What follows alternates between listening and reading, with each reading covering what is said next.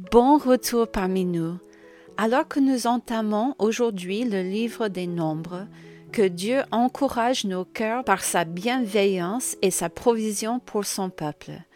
Dieu désire prendre soin de nous de la même manière lorsque nous plaçons notre confiance en lui. Allons-y. Au début du livre des Nombres, nous voyons que les enfants d'Israël campent depuis longtemps dans le désert du Sinaï. Deux ans se sont écoulés depuis que Dieu a miraculeusement délivré le peuple d'Égypte. Dieu a continuellement pourvu à leurs besoins en leur donnant une nourriture abondante venant du ciel et de l'eau provenant de ses réserves. Le peuple a appris à adorer Dieu comme il se doit et à discerner ce qui est saint de ce qui est profane dans sa vie. Dieu les a lentement préparés pour le moment où il accomplira sa promesse de les conduire dans la terre promise et d'en prendre possession. Dieu a toujours voulu tenir sa promesse, malgré les nombreuses fois où le peuple s'est rebellé contre lui. N'oublions jamais à quel point Dieu a la bonté de nous conduire en tant que ses enfants selon ses promesses. Puissions-nous nous tourner sincèrement vers lui et faire confiance à sa parole pour nous guider dans cette vie, un pas après l'autre. Dans les versets 2 et 3 de Nombre chapitre 1, Dieu donne à Moïse et à Aaron des instructions concernant le dénombrement du peuple. C'est la première fois que Dieu demande à Moïse de compter le peuple en fonction de ses capacités militaires. Seuls les hommes âgés de 20 ans et plus, en conditions physiques suffisantes pour combattre, devaient être inclus dans le décompte. Dieu préparait le peuple à la réalité de la conquête à venir de la terre promise.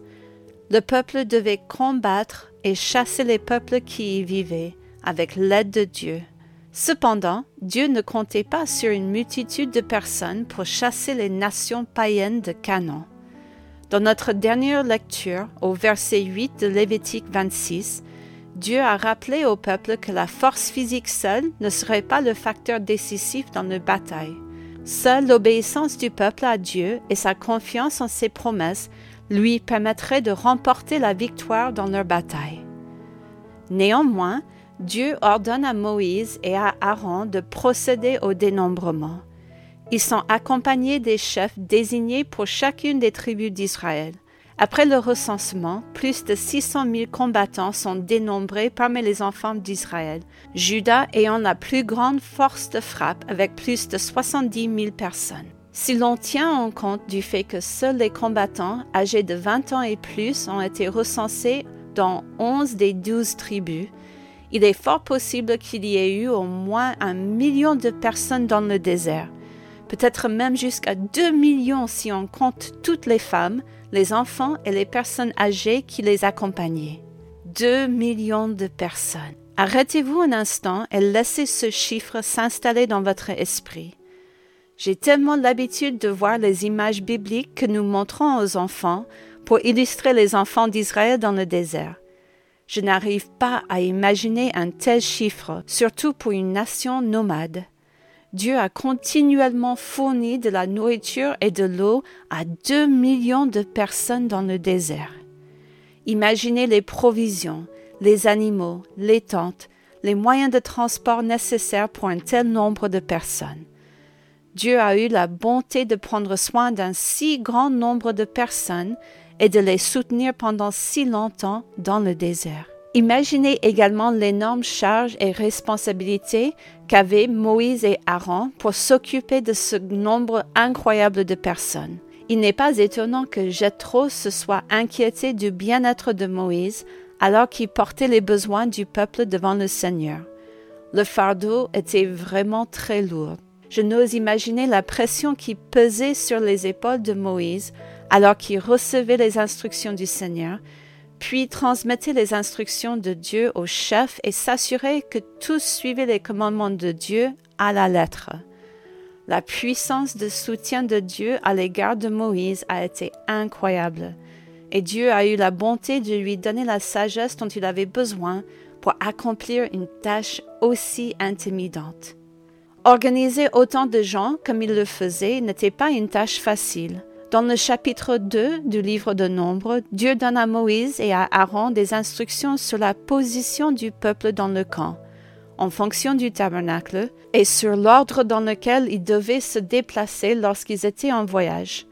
À l'est du tabernacle, les tribus de Juda, d'Issachar et de Zabulon sortaient les premières lorsqu'elles levaient le camp, suivies par les tribus de Ruben, de Siméon et de Gad, qui occupaient la position le plus au sud dans le camp autour du tabernacle.